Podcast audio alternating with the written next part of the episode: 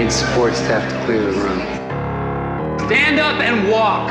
Now. Hello and welcome to The Watch. My name is Chris Ryan. I am an editor at TheRinger.com, and joining me on the other line, he's got Sylvie Steinitz on speed dial. It's Andy Greenwald.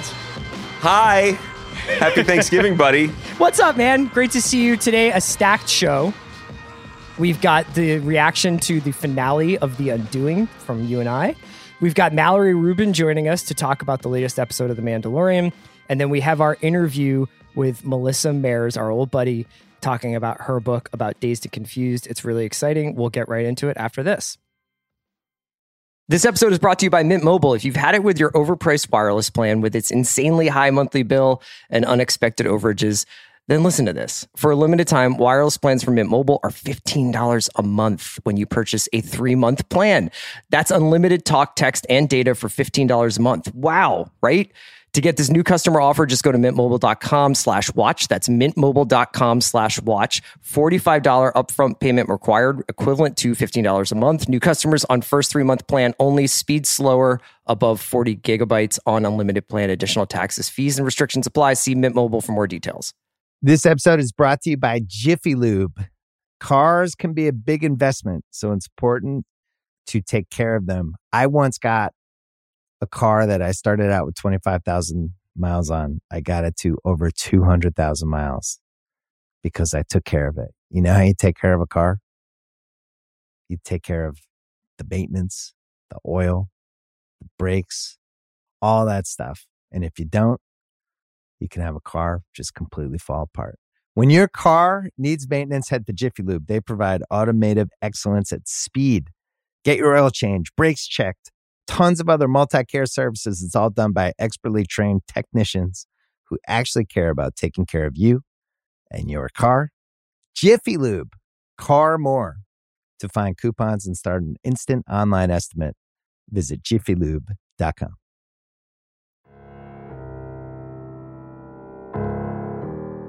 What's up, brother? How are you?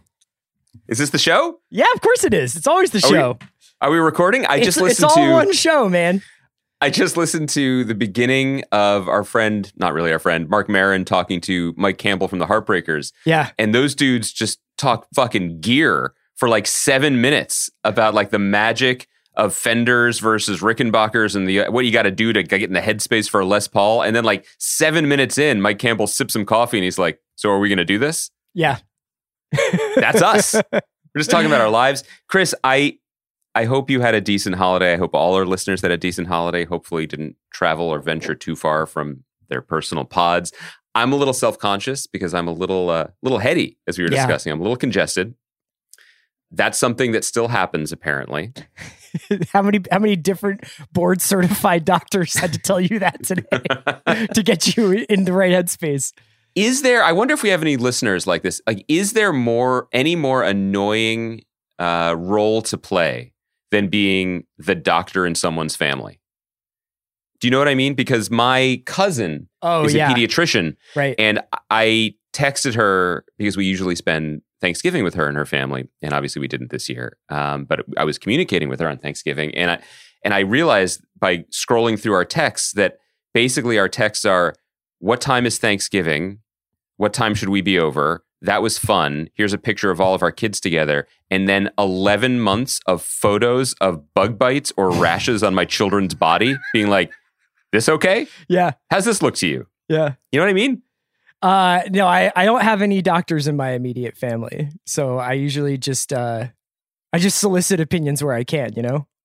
What you used to do, which I always admired, was you would just well, like yeah. This is crush episodes of House yes, and I then use and then just deductive reasoning. I was sort of like an amateur an amateur physician myself. I think you certainly felt that way. Um, Chris, obviously, this is a really stacked show, as I said to you on text yesterday, and you responded with, "Yep." So I feel like we're on the same page. Yeah, absolutely. Uh, let's let's should we just get into the undoing? No, Okay. that was the beginning of a caveat because I wanted to bring up something else with you okay. before we got into it, which was, you know, obviously a lot of political news still in the country, and you know us, we don't like to put our thumb on the scales. We're we're No. just we I report. just want you I guys want to let Brian Kemp do his job. that is that is a civic leader that we can all admire. in these difficult times. But I did notice that um, a very accomplished and deserving person named Jennifer Psaki was named as uh, President elect Biden's um, incoming press secretary. And she's familiar to people who listen to Pod Save America or paying any attention to the Obama White House, et cetera, et cetera. But it did remind me that I feel like the statute of limitations on this has, has worn off. Chris, do you remember we had a phone call with Jen Psaki? Oh yeah, was this when when when they were like, "Do you want Obama to come on?" Yeah. I feel like we should talk about this because it's so crazy. It sent me on a deep dive into my email, and I found the emails from Jen Psaki Uh-huh. uh, at her WhiteHouse.gov account, and I can't believe this was real. Like I truly, Well, it this turns is out so it wasn't because he didn't no, come on the but podcast. so for people wondering what we're talking about, which is probably 90% of our audience at most times during our podcast, flashback to those golden years of early spring 2016. Yeah. A young Kenyan socialist was still in the White House. And uh, your boys were still just just podding away on opposite coasts at the time, and we had the opportunity to do the HBO after show for Game of Thrones. By the way, Casey Bloys, that's some content you can still just plug onto Max anytime. It's avail. Slide it right next to the flight attendant. no problem. It'll be great. And uh, so we were feeling pretty good. We were excited. This is Yeah. a, a lot of opportunities. And that was also at the time when our friend Dan Pfeiffer had uh, left the White House, but uh, I think was one of the people responsible for spearheading a kind of He alternative was media he went strategy. to go work at uh, Dominion, correct? Well, first he did a study abroad, which was weird because he was 39 in Venezuela. But he's been he's passionate about the culture.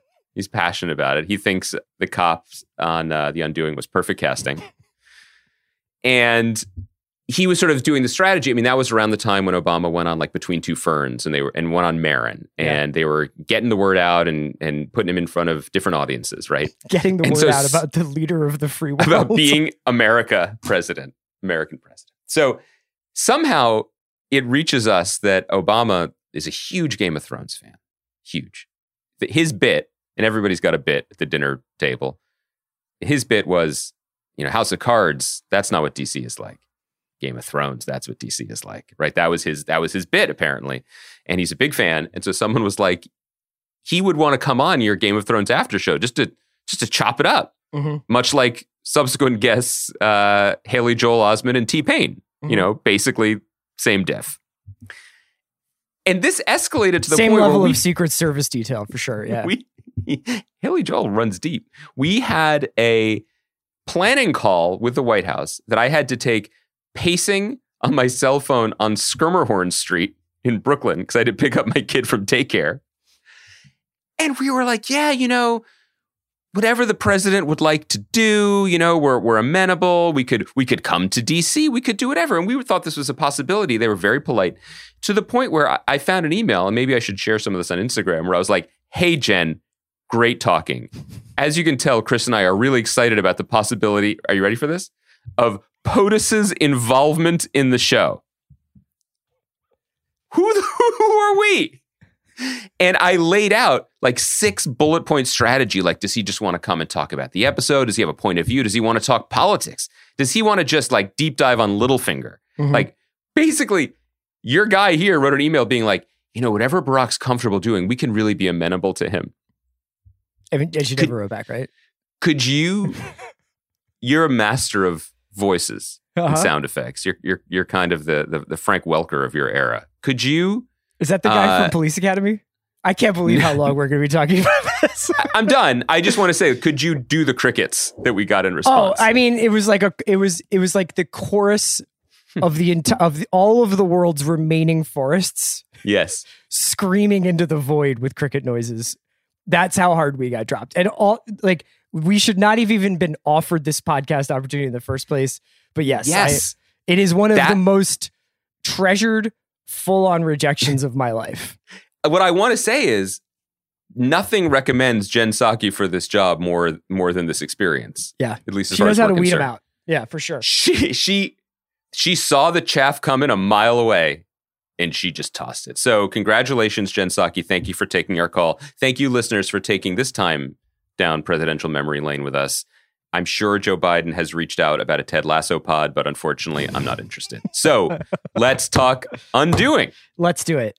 So this show became a little bit of a phenomenon, at least on the timeline. I don't know what the actual numbers are, but it was definitely Right. like I got the feeling like a lot of people watched it yesterday at 9 p.m. Eastern, 6 p.m. Pacific, or whatever, and it got to the end, and then it just was a really like fun 30 minutes on Twitter when, uh, especially I want to shout out Ben Detrick, the author of the Bryan Colangelo story for The Ringer, who had a, a is a has a very funny like running bit about Hugh Grant's innocence on this show and how they framed him. I, I'd like to read that. I'd like to shout out Taffy Akner, the, the brilliant profile writer and author, who just, I believe, at 10 p.m. Eastern, just tweeted "Christ." I knew, I knew what she was talking about. So I think that we had had a lot of fun for a lot of reasons with this show. One was some of the ridiculous behavior. Obviously, we got to talk to Hugh Grant. That was awesome. We were very amused by uh, the international house of of thespians that they had on the show and their varying levels of commitment to accent work. But one of the reasons why I was into it was just a little bit of the theorizing that went into, well, this is this is one of the rare mysteries that I feel like has not been cracked by the audience before the finale. You know, that there is not uh that there are still a lot of of stuff up in the air that we're not really sure who who, who killed Elena and and and could it be Jonathan? That seems too easy. Could it be Grace? They haven't really explained how that would work. It really seems like it would have been Henry. That was the Watch Mhm. Clubhouse favorite. I obviously was Mhm. all in on that little guy. And the red herring of all the red herrings was that there were any red herrings at all. The the person who was originally charged with the crime committed the crime. He was a bad guy, and he gets hunted down by two easily accessible helicopters Mhm. who spot his Range Rover among the millions of cars breaking north Mhm. out of New York City on what seems like a glorious spring day in the Catskills. and, you know, he gets caught. A couple things. I believe it was the great Raymond Chandler who coined the phrase um, herring. It's just a regular herring of no particular color or hue, except in this case, Hugh Grant. Right. Two, Chris, you haven't lived in New York for eight years, but there are readily accessible helicopters available to no, I know. all the Apparently, you can get Uber Blades, right? Uber Blades. Um, you can pick one up at the uh, what was that? Cent- what was that? This Century. What's that? What was that like? Uh, clothing store that had like discount bargains. It was like Oh, Century. Century 21, right? Anyway, you, you can. There, there's a helipad right down by Zara on Okay. uh, on Prince Street. You can just take it wherever you like. You don't even have to return it. Um, I'm not sure where to begin here because I have a couple of things I want to hit on. I want to hear hit on the legal system and where we're at Yeah. with that. I want to hit on Sylvie Steinitz and the erasure of her from the story. I seriously do want to talk about Elena and the sort of grand treatment of that character in the totality of the show. Where do you want to start? I guess what I want to start just on a very macro level is I want to just contextualize my own reactions to the show because one thing that I've definitely picked up on from talking to people, and people have really wanted to talk about this show. You know, and I've joked about it in the past that there are, we're lucky to have many listeners. And there's also a subsector of like a half a dozen women in my life, some in my family, some just friends or colleagues, who feel they have the the fast track uh, toll booth thing for our relationship and the podcast where they don't have to listen to us. They can just text me and ask for the opinion I gave on the podcast. Right. And all of them have checked in to talk about this show. And I think that there is a major uh, fork in the road here because I think that the majority of people who watch the show, and I don't mean you to and sound your this and your binders full of women. well, just friends of mine and people in my family, but then also judge you know, looking at Twitter. And I and I think that you're going to agree with me on this. People really had fun with the show, and it delivered the kind of you know classy whodunit that they wanted to have in it during a difficult time in America on Sunday nights. Yes. And if that's what people wanted out of the show, I think people were generally satisfied, and we can obviously quibble about the specifics of the end. Your boy here, I think, definitely in the minority, but I remained pretty frustrated that the show never wanted to be anything more than that. And I was particularly frustrated at the end because I think that the the no twist twist that it was Jonathan all along is pretty interesting and compelling. Mhm. And I think beyond that, once uh, Grace decided to become a Harvard educated psychologist again after sitting a couple of episodes out. That idea, That degree That got a was- little dusty. that for a few seemed episodes. but suddenly front center, doctor, uh, that seemed baked into a show. This idea that an incredibly successful, um, let's just call it what it is, an incredibly successful Karen could be so blinkered about her own life that something like this could happen. And so inoculated from trouble, both by uh, her standing and her degrees, degrees, but also very much her, her financial privilege, that this would undo everything. Mhm. And ultimately, the show either didn't have interest in pursuing that or didn't have the time. It wanted to be kind of a salacious courtroom thriller, and fine. But that was my personal calibration of disappointment with the show because I thought that other stuff was kind of interesting, and I may have been in the minority. I thought it was super fun. I thought the show was really like a great distraction over the last couple of weeks. I really enjoyed. I looked forward to each Sunday. I watched it linear. I watched it week to week. I never really skipped ahead except for when we had to for Hugh, and um, I enjoyed the hell out of it. The last episode is not good. The, because the last episode is not good for a very specific reason. It's not fun. And it's not actually the show that it was before that. I enjoyed the fact that it was not an, an, a, any kind of satire or analysis of upper class New York society. But I do think that it betrayed whatever like light character work it had done going into that final episode by just making everything bend around a twist. Now, that happens all the time. Like twists are probably a little bit too they have a little too, much gravity in our contemporary storytelling like you know the sort of solving this mystery and what would twist be but i i was kind of taken out of the entire experience when nicole kidman's testimony happens it would have been actually interesting if they had kept jonathan's public defender if they had kept the like the the sort of raggedy guy who's eaten steak and fries with Grace and is sort of just trying to like make a name for himself, but Yes. does not have the muscle to kind of try a case like this. They make a huge deal about them paying for Haley Fitzgerald. And I actually really enjoyed that character throughout the season. I thought she was like a welcome, like hard edge, cynical, funny voice, even though she claims she's not funny throughout the season. But she gets dunked on in such an embarrassing and public way both in that last testimony, but the entire like hide the hammer bit, which be whether that's ever happened in the history of jurisprudence or not, like maybe, maybe not. But I don't know. I don't know. You you have to tell me because I know you you're closer to lawyers than I am. Like, I, I think that she would get disbarred immediately for that, right? Like that is You make it you make it sound like I'm Big Meech or something, like. Haitian Jack over here. Yeah, I got some I know, lawyers. I know you got lawyers who will eat the case. Um, there's just so many like guys. This wouldn't this wouldn't happen, and I actually thought like most of what the prosecutor does in Grace's testimony when she does her cross examination isn't it inadmissible? Isn't she basically saying like I heard that you had a talk with this person on Skype? Wouldn't they just be like, "What Skype call?" Like, Well, yes, some- they, that's what they said. But then the judge suddenly woke up from his torpor. and was like, "You was called just- her. Like, you call this is your witness, so anything You- goes, right?" You brought this down on yourself. Yeah, I mean, there's, I, you're you're asking me to, you know, you're sending me back to my one L days, you know, which didn't exist. So I know nothing about whether that was accurate or not. I think generally the opinion of lawyers, and I I am married to one. Like once you enter the courtroom on a TV show, they're just like, that's cute, that's fine. Yeah, right. You know what I mean? Right. Like let let's just let it let's let it be what it would be. Um yeah, I felt like first of all replacing one lawyer with the other was interesting because it changed up the speed, right? But I I don't think it was my initial suspicion was that maybe it was like an O1 visa thing, but in fact both those actors are British. So HBO was just paying for all those that paperwork regardless, so it didn't really matter. I do wonder if the finale of The Undoing will have an effect on some of the Trump campaign's court cases going forward, because I do think it seems possible that they might be more successful if they mirror Haley Fitzgerald and just stand up and sit down in the sassiest manner Yeah. possible. I really appreciate that actress being like, How many more pages left? Okay, I'm going to take three of them to sit down because I'm not liking this. I really appreciated that.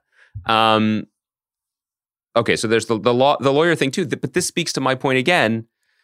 which was the fortune that is just available to them. And you'd think that Nicole Kidman saying, "Daddy, can you can you buy me justice?" essentially for Mhm. however many hundreds of thousands, if not millions of dollars he's all in for at this point, between bailing out Jonathan and then paying for this months of the best defense that money can buy.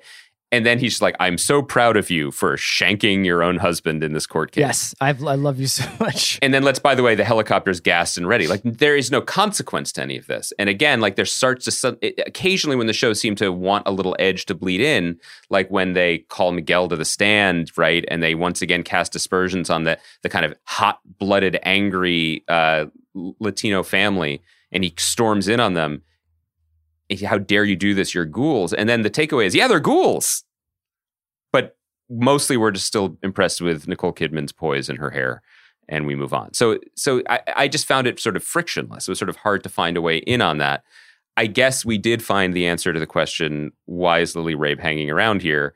Which was so that she could uh, sort of surreptitiously tank the case with her Right. old classmate. By doing the Ferris Bueller, like I saw this person at Baskin Robbins last night. Yeah. Yeah. I guess you know the it, I would- would just say about the Elena character is that um I, I found the sort of like the fatal attraction twist at the end sort of to be not twist but it was sort of this idea that she that she sort of attacked Jonathan to be unnecessary. I don't know. I, I I guess like that part like rubbed me the wrong way. I saw some folks on Twitter talking about how like Elena never really gets any kind of agency in this show. She never gets seen by anybody but these like the white eyes of the characters, you Yes. know, and and is talked about in that way. And even the way that she's shot with her husband is like in a different way than like all of the other scenes in the show. Like oh, it, it's it, they use the Chino filter that they used to use on uh, Ryan in the OC. yeah, Whenever they would go to his rough and tumble, rough and tumble neighborhood. yeah. So I It- thought that that was a little ridiculous. It's right. I mean, the show that that's the thing, and and let's just say it again. No one was tuning into the show for its um, nuanced view on classism in New York City. Like that's just not what this show was, and it probably was more successful all across the board because it was laser focused on being this kind of high class salacious soap opera. That's that's what it wanted to be, and it more or less succeeded along those lines. But you're a million percent right that the show kept in order to make the red herringy show that um, Kelley wanted to make. And Mhm. it's worth noting, you and I have not read the novel this is based on, but one of the things I learned, I think I picked this up from uh, Mark Harris's interview with Hugh Grant that ran this morning. I think on Vulture, people should check that out. Is that the book makes it clear from the beginning That's Jonathan. that Jonathan did it, and it's really more about this character, the scales falling from her eyes or whatever, and slowly realizing this.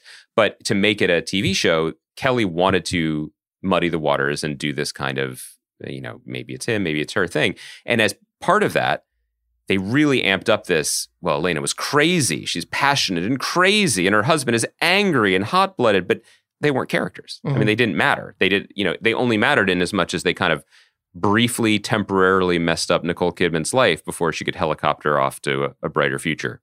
I just I, I love the idea also that like Nicole Kidman has gone along with this entire thing the, the whole time, and then Grace gets put on the stand and is just like, "Well, I'm under oath."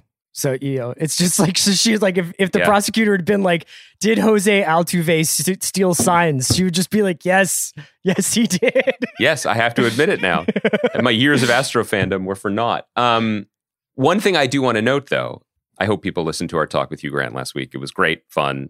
I, I thought he was great in this episode. he obviously was had great. a blast in this. Yeah, great throughout. I mean, he, for as much as the show tried to muddy the waters and chop things up and show flashbacks and sideways and oh, is it Grace, whatever, he was pretty focused on the part he wanted to play. And this comes this comes across from the Mark Harris interview too, that he knew from jump that this guy was a narcissistic sociopath and Yeah. just played the hell out of it. And I think his performance throughout is phenomenal. I hope he's recognized with awards for it. I do want to say he kind of spoiled it for us.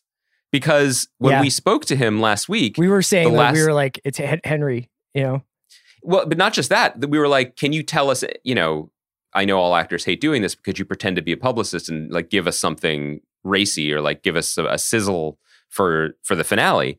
And he was basically like, oh, well, I've I do things I've never done before, whatever. And it's Right. just like, well, he's pretty much done every, done everything except club a woman to death with a hammer. I was holding out hope that what he was referring to was when they get to the bridge, he squirrel jumps off of it and lands on a uh like a wave rider being driven by by Kenny Powers. Yes. just goes off to Canada via river travel, riverboat travel. I mean, he did seem to know that people could track him by cell phone early in the series because Yes. he left his phone in the apartment. So clearly he didn't have real plans to escape because he's driving a car that is presumably like low jacked or whatever with two cell phones beeping away inside of it. And, Yeah. you know, for people who don't know the region, it's not like you cross the George Washington Bridge and you're at Lake Erie. You know what I mean? Like No. that is a six, seven hour drive Yes. until you sniff Niagara Falls. That's a So- that's a long time of just singing road songs with Hank, you know? Last question for you, for you, Chris. Um, you know, I think longtime listeners know that you were a pretty exceptional lifeguard back in back in the day. Uh-huh.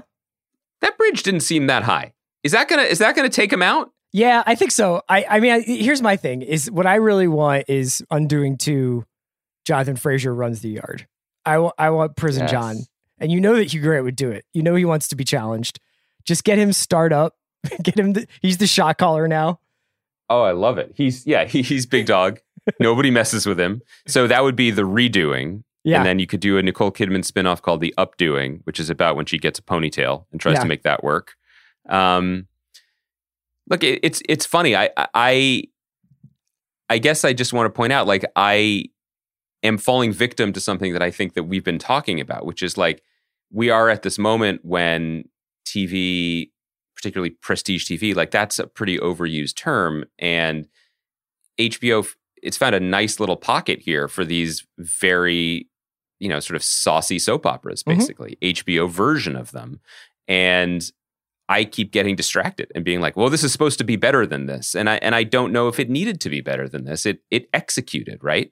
So i think that it's probably going to be considered a success even though neither of us like the finale. It's a stripped down version of it because uh, the Big Little Lies version of this story is like a B plot about Lily Rabe and a C plot about Donald Right. Sutherland and a D plot about the cops or or about somebody else. You know, it's got a certain sustainability to it, and it would probably feel a little bit less like light in the foot. The way Undoing to me, I never dreaded watching it. I always felt like it was going to be propulsive and pretty, you know, edge of your seat viewing, even if it was like empty headed at times. But Right. it, it definitely, this is an example of like the sort of the downside of that kind of storytelling because that's all you got at the end. And if Mhm. you screw it up at all, then nobody really cares about what happens to Grace. She's not an identifiable character in any human being kind of way. i mean and you're not helping yourself when your last image of your relatable heroine is you know safely ensconced back on her private helicopter No. and that true. was the end. Like, was there anyone when it ended? Do you think also just like, like, just takes? Henry from a crime scene. It's just like we're out. Like, Yeah, no, we're out. They don't, We're- they we don't need a statement or anything. "We are extra legal"? I mean, that's the thing. Uh, sorry to keep harping on this, but like, that's more interesting to me that these guys that that the Donald Sutherland is a nation state unto himself, right? Like, he clearly has all access pass to the Met. As people have been obsessing over Twitter, like he has an apartment that overlooks three major landmarks in Manhattan that, in other like, unless you're in Doctor Who's TARDIS, don't abut each other. Like his version of reality, their version of reality is kind of interesting, but instead it's a cocoon the show retreats back to. So it we'll is leave what it at that. We're going to get into our conversation with Mal about the Mandalorian. Then we have Melissa coming to talk about all right, all right, all right, her oral history of Dazed and Confused. I just want to say a little bit of housekeeping. If you have not checked out, please do check out a teacher because we've got Hannah Fidell coming on on Thursday to talk about that. We are also going to be going heavy on industry on Thursday, and then we have some special guests coming on the following Monday to talk about industry. Also, uh, I'm very excited to fire up Small Axe, and we'll talk about those movies. These these are the director Steve McQueen's series of five. He's calling them films. Some are shorter, some are longer. All about the Black British and immigrant experience throughout the last few decades, and hearing rave reviews about them, and uh, looking forward to checking those out. All right, let's get into our conversation with Mal. All right, Andy and I are so, so, so happy to be joined by Mallory Rubin, our old running buddy from the Thrones after shows, and our pal in real life to talk about The Mandalorian. Mal, What's up? Just an honor and a privilege and, and an actual delight to be here with you today. Thank you So- both for having me. I wanted Mal to come on. We wanted to talk to her about The Jedi, the most recent episode of The Mandalorian, which featured Rosario Dawson playing a beloved Star Wars canon character. And when I asked her, you know, I, she said she, she was a little rusty with her canon. Yeah. And I was like, you know, Didn't want to let you down. well, I mean, with Andy and I, I do have six pages of notes prepared, though, for what that's worth. I knew it. I knew you How much wouldn't time do we have? Well, before we get to your notes, I want to just do a little bit of um, quick. Big picture stuff and also just sort of general impressions because I think that this Wait, show. by, by big picture stuff, do you mean a movie draft for like 2008? Because Because Mallory and I are Mallory and I are uninterested. little cynical there. Um, Boy, uninterested. uh, Count me no, in. I want to talk a little bit because I, I I was I was thinking about how this show has now entered the throne zone, where you can watch the show and you can just enjoy the hell out of what you've just seen. The the thirty to forty five minute episode you just watched and the the story you're watching on screen.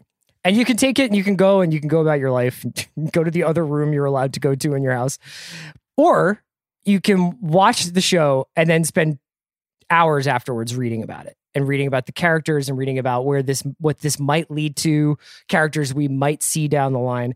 And this is when I, I remember when we were kind of like a season or two into game of thrones and it started to become this huge pop culture phenomenon outside of just something that was like kind of like for the very specific fans of the story people started reading Jason's column. People started listening to you guys on binge mode so much. You know, people really were interested in having this sort of extracurricular study of of the story.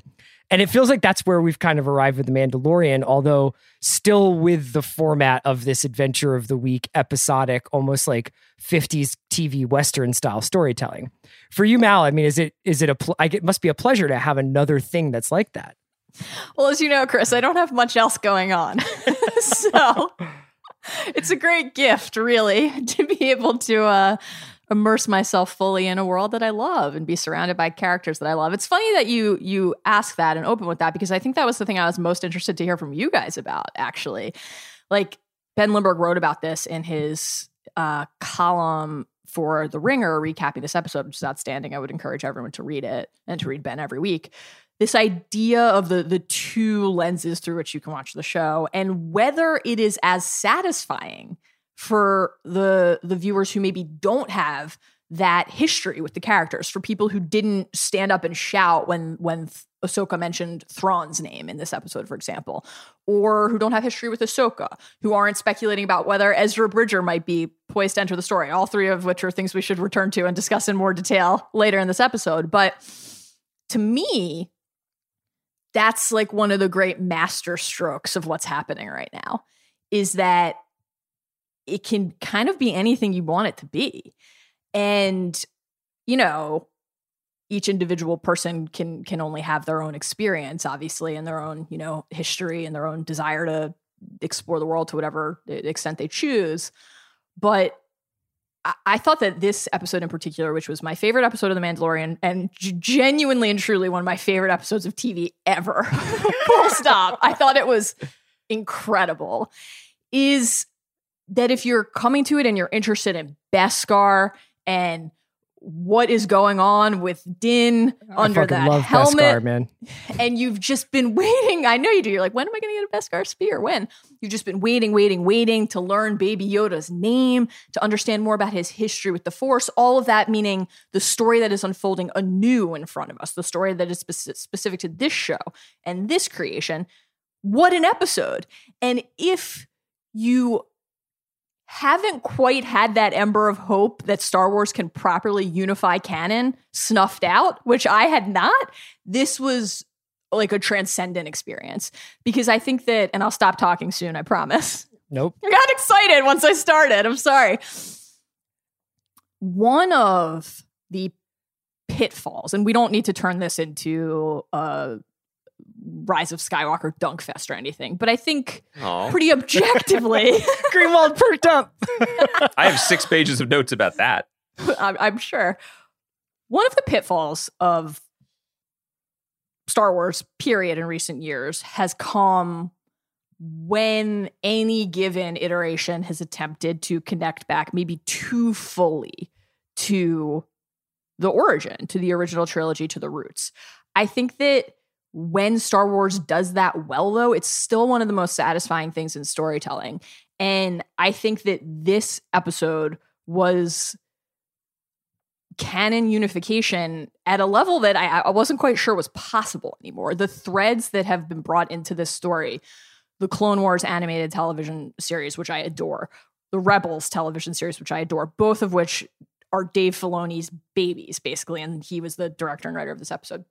You're talking about novelizations, original novels, the prequels, Anakin's story, which is, of course, the Skywalker saga. There's some Snoke Palpatine we could get into here, which I'm less excited about.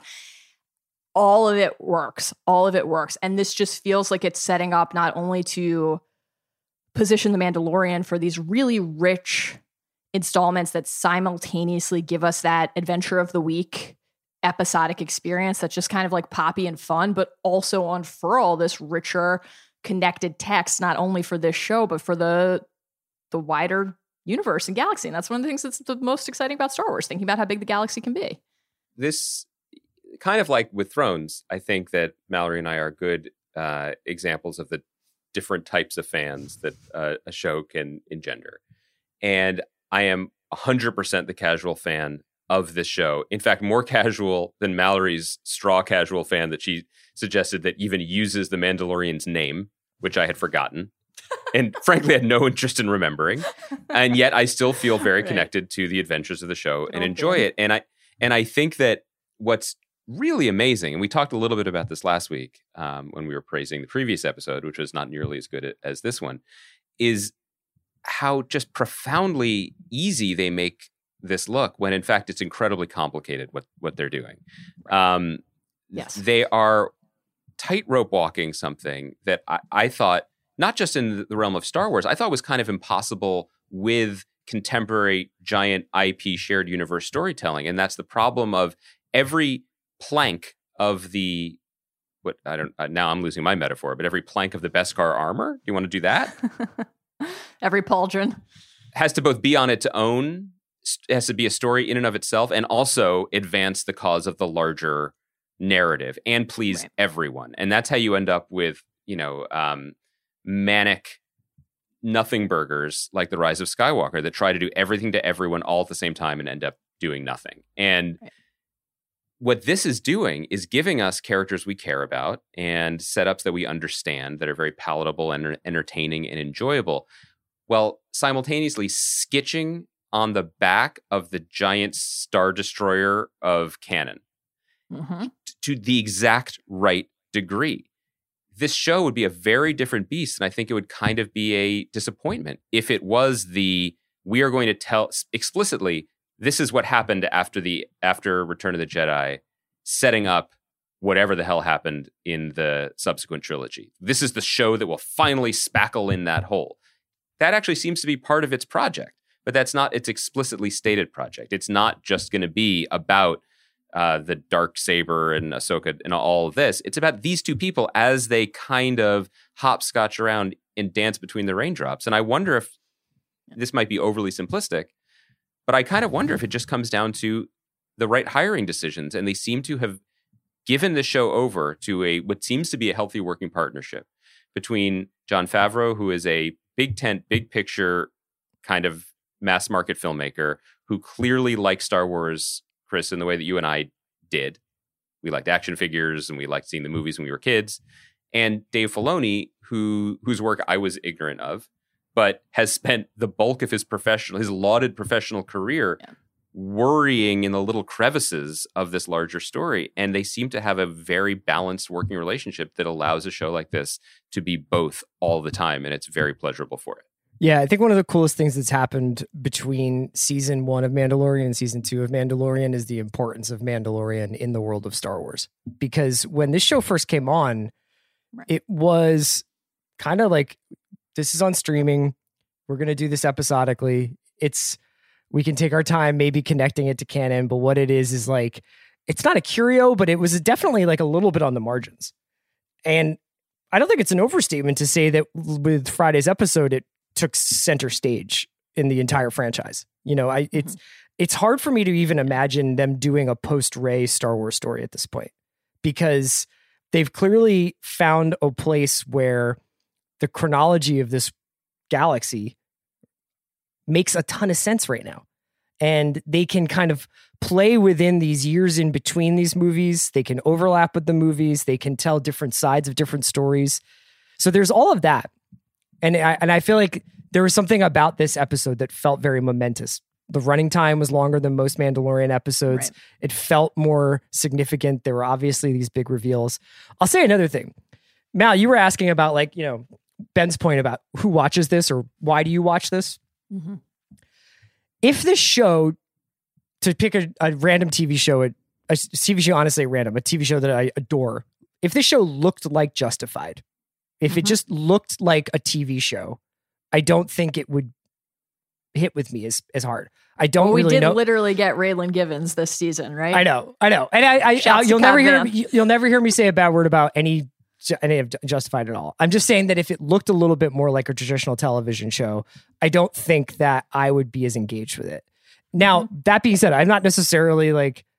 Well, this is just obviously a uh, an homage to Throne of Blood. You know, it's like I think that there are some very obvious hat tips going on here, Oh, but yeah. it's the way that they've internalized those hat tips. It's the way that they're like the cool way to show Ahsoka showing up is just to see the lightsaber in this foggy, fucked up forest, you know, and to Iconic. shoot it from The the, perspective sabers. of the people on top of this battlement on this in this fort who are just like doom is coming, you know, and that's actually tricks that George Lucas was using. That's how Vader gets introduced when they're in the hallway and they're just shaking. You don't see Vader, you see people's reaction to what they think is coming. That's just good storytelling. You associate all- that first moment with the sound of the Yeah. breathing and the reaction of the people that he's I- about I- to. You know. In many ways, Chris, The Mandalorian is an homage to fighting in hallways because even when they're in a town, it's somehow more fighting in hallways. And I'm not complaining. Yeah. That's that's important to the franchise. I think Chris that that, that point you just made is uh, feels really fundamental to what set this episode apart from even as you're saying prior installations of this actual show. Like take a, another Filoni episode actually from season 1, episode 5, The Gunslinger, the Tatooine episode, right? Mhm. Now, of course, we have since been back to Tatooine and it's really fun. And I think if you revisit that episode, actually, there's a lot there to enjoy. But that episode, which again, I still liked. I mean, I've had fun every week of The Mandalorian.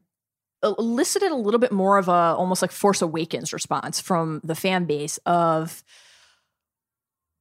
do I need to kind of keep having this same experience or like Easter eggs and an homage for the sake of saying, hey, you know this thing. Like you will recognize this creature or this dune, right? Right. Right. And the distinction ultimately between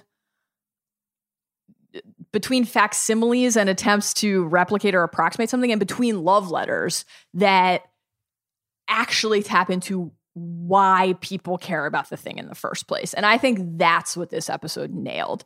And I think that that gets back to the point that you guys were making before too about the the Favreau Filoni partnership. Like that's what I associate most with Favreau right now. And I think probably just because we're doing binge mode Marvel and I've been thinking a lot about like do we talk enough about what an amazing thing it was to to make Iron Man and launch the MCU that way? And the the the heart of that, you know, of course, you could talk about well, the focus groups where even the people who were doing it were surprised about the kids basically saying, I want to play with this toy, and how much of everything that followed came from that. But that ultimately the seed of it that flowered into this amazing thing that has like defined cinema for a decade was what if we had like the people who really love the stories make them? Mhm. And I just think that like that's been the thing that has stood out to me the most about getting more familiar over the last few years with Dave Filoni's work. Like this idea that he was kind of knighted by George Lucas himself to inherit the aspects of the story that I think are most precious to people, which is, eh, and I don't want to like introduce a bunch of straw man or generalize and imply that my experience with Star Wars is the same as anybody else's, but when I watched the Clone Wars and when I watched Rebels, I, I was really like, this is what Star Wars is about. And of course, if I sit down to watch A New Hope or Empire Strikes Back, it's still going to be one of the most awe inspiring experiences that you could possibly have as somebody consuming pop culture, like no matter how many times you've seen it, right? But the Clone Wars takes place in the same general time frame as uh, uh, Attack of the Clones and Sith. In other words, the prequels, the derided prequels. Now, I, I ride for Sith, but that's a separate podcast. Wow. And that was when people fell in love with Ahsoka. And it was this amazing ability to simultaneously establish this character who meant so much to so many people on her own for her own choices and her own distinction and the things that she stood for and represented, but also because of what she unlocked about a story that we already had an attachment to. Her relationship with Anakin, and we should just say, she is Anakin Skywalker's Padawan. She's Darth Vader's Padawan before he became Darth Vader. That relationship is, I think, as foundational to how I think about Star Wars as any in the in the in the canon, which is mm-hmm. kind of an amazing thing to say out loud, but it's true. And so seeing her enter live action at last, it's one of the things that I think a lot of people who have have grown so attached to her character have just been waiting on and waiting on this this figure who is elemental to the universe. Finally there. So let me before we get into the specifics of who she is, because you know, I I think this would come as no surprise to anyone. I didn't know that, have not seen those shows, had no idea other than like, oh, that's she's a meme or a GIF. Like people really like this character. So let me start over, start at the very Mhm. beginning, and by saying, With Grogu's How- birth. well, I have some notes on the name. Um, I am first and foremost, as everybody knows, a Rosario Dawson fan, and I can neither confirm nor deny that I knew about this. But I will say that my reaction to this was, yeah.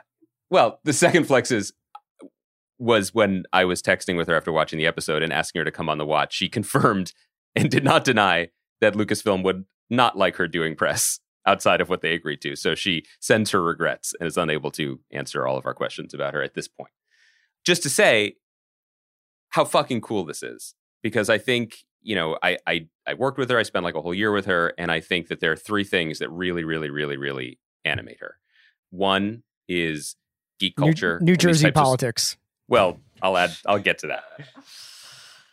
Geek Uh. culture, Star Wars, Star Trek, comic books. Uh, two, being an action star and being a boss, and three, getting more voters registered and involved in our electoral process. And the election is over. So to see her get to do these things, because I think I've said this in other contexts on the show, like we would have a scene in Briarpatch and her character would have to like run across a parking lot and they would bring in a stunt double and the stunt double would be fine and then she would do it in heels without breaking a sweat she was born to play this part and what was so exciting is that apparently and mallory you can speak to this the fandom cast her as this part quite That's some right. time ago Yep. and we've spent this season of the mandalorian talking about just like one of the things that makes it feel so handmade in the best possible way is that the casting decisions are not coming from central casting, or else Mhm. Amy Sedaris wouldn't be a recurring character on the show, you know, or Horatio Michael Sanz Biehn wouldn't be in this show. Yeah. It's it's cast with love and with affection, or probably friendship in a lot of these cases, and that when it comes time to deliver, you know, uh, to the fandom and deliver to our friends like Mallory,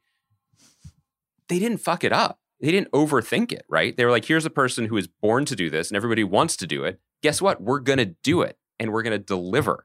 And even as someone who had never encountered this character or even knew this factoid until you just dropped it on us, I felt it. I felt the force when she appears because it was beautifully framed and it communicated to us that this mattered. And so I know I'm beating the same drum over and over again, or in the spirit of this episode, the giant novelty gong, but they don't overthink it and they don't screw it up. And it's really hard to overstate how important that is.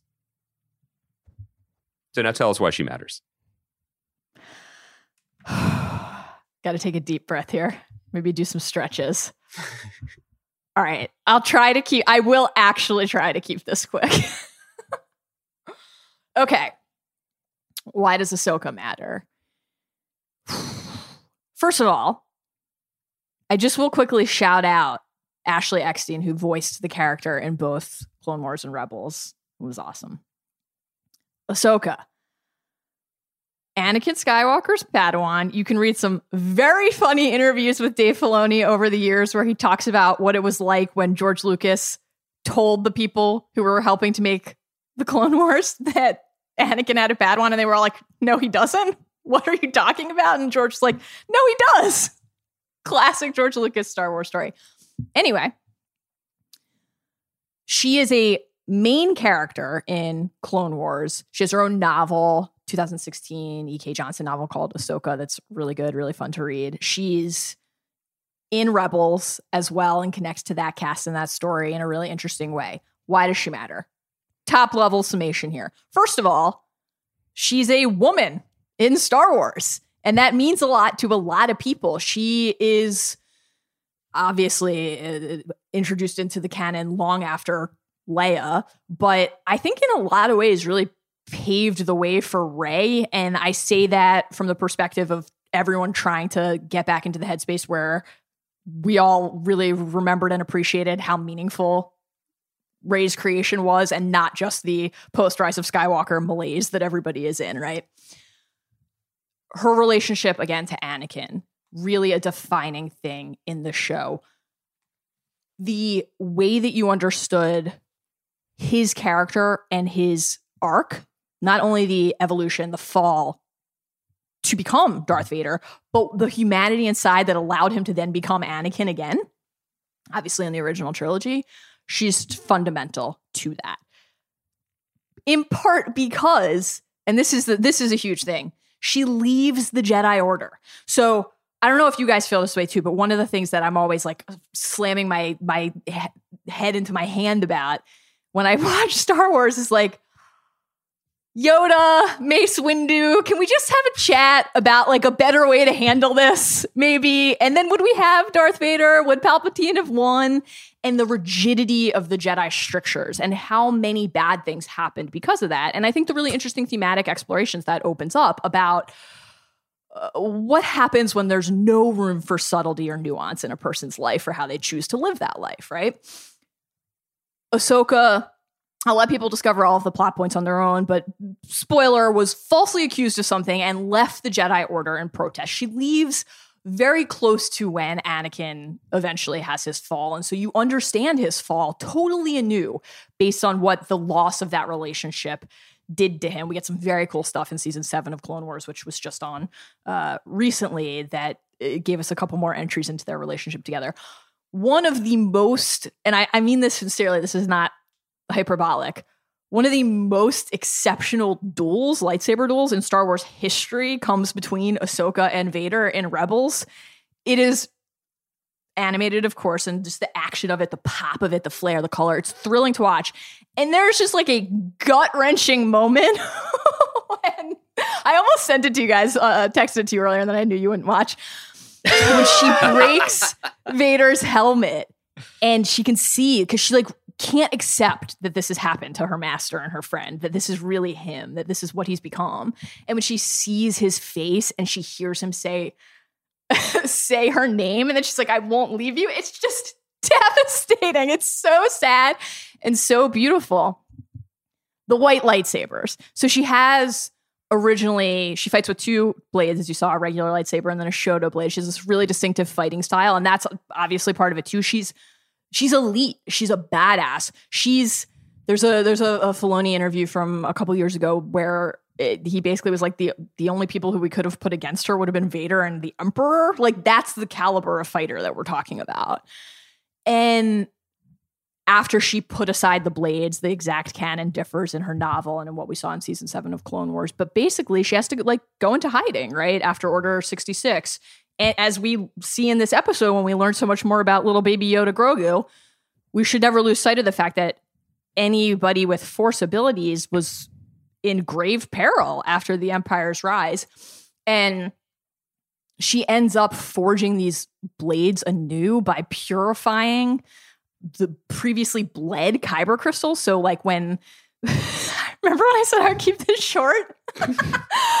when uh, when when we see a red blade, it's because a kyber crystal has been bled, like impurified, and so she purified them anew, and she has these iconic white saber blades that not only just look really cool and are fun to watch pop on your screen, but again, they represent that she is unique in in the the vast constellation of Star Wars. She has made different choices than people, and the ability to simultaneously forge these these uh, lasting and and and essential bonds with characters like Obi Wan and Anakin, Ezra, Sabine, but also to choose her own path, to be an independent thinker, to not just accept what other people have told her, has made her very special to me, and I think to a lot of people. So a huge part of her story has been untold, and I think we're finally going to get it. It's not just her story being untold. What I am continually shocked and amazed by when I speak to you or you know or other super fans like Chris Ryan, it, it's truly stunning.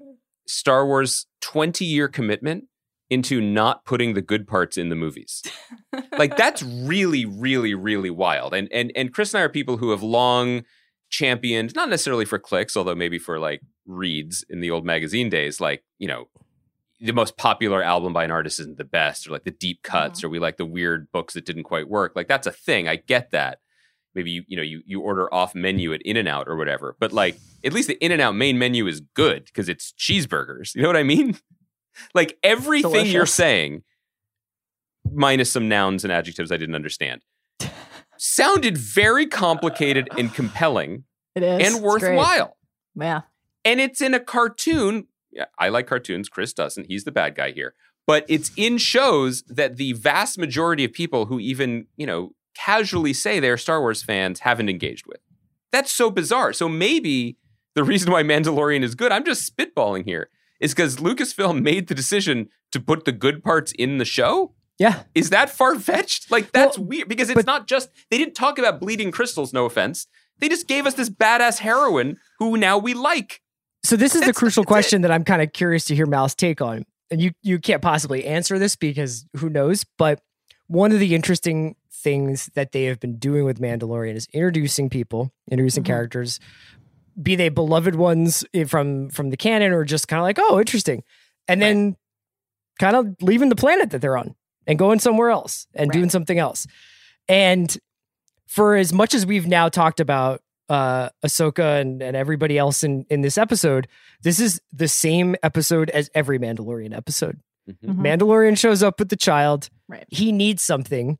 The person who has that thing is like, I will give it to you, but you have to do something for me. Mandalorian does that. And then we find out at the end, in this case, she gives him just a, like another kind of breadcrumb trail to follow. So they're still telling the story in the way that works for them in this very small box that the Mandalorian operates in narrative wise. I'm curious whether or not this will be an inflection point for the series, whether or not these storylines that are obviously bubbling right under the surface will start to be a little bit more prevalent, mm-hmm. or whether there's so what was this was episode six, right? Five. Five. So there's three more, right? Overall. There's three more episodes uh, this season. Will the last three episodes be he goes and fights a cave monster here, and then he goes and goes to an ice planet there, and then he goes to a swamp planet here? Or are we going to start to see some of this stuff converge where Thrawn is obviously mentioned in this episode? That's who he, she's asking Elsbeth about in the Kill Bill homage that was just fucking sick. Or will uh, Moff Gideon come back? Like, are we going to start to get a little bit more? continuity and and serialization, or is it going to remain episodic? And this is a five six year plan for for D- Lucasfilm. So, my guess, my prediction, founded, I'll be honest, more on my personal desire than on it's the best kinds of predictions. else, is that it's going to be both. And I think if we pan back to two to two episodes ago, the heiress, when Katee Sackhoff shouts to all my Starbuck, Battlestar Galactica heads out there, came in as Bo another key figure from the animated shows in the Filoni verse. She voiced the character in uh, in those shows as well. I think that a character like Bo, a couple points here. A character like Bo, I think, is more likely than Ahsoka and Thrawn and Ezra, who I'll get to in a minute, to play a role in The Mandalorian moving forward because Bo has direct, deep ties to key figures in the main cast of this show. Moff Gideon, the dark saber. Bo wielded the dark saber. So, what happened there during the Great Purge and the fall of Mandalore? What exactly are we going to learn about Din's history? That that child of the Watch line that we got from Bo yeah. in that episode. How That- does that that connect? to what fans like you guys already understood about Death Watch and the role that Death Watch had played in Mandalorian culture. There's a lot to mine there, and I I suspect, given what has unfolded so far in the two seasons of the show about Mandalore, about the way we will see the attempt to revive Mandalore happen on this show. I think.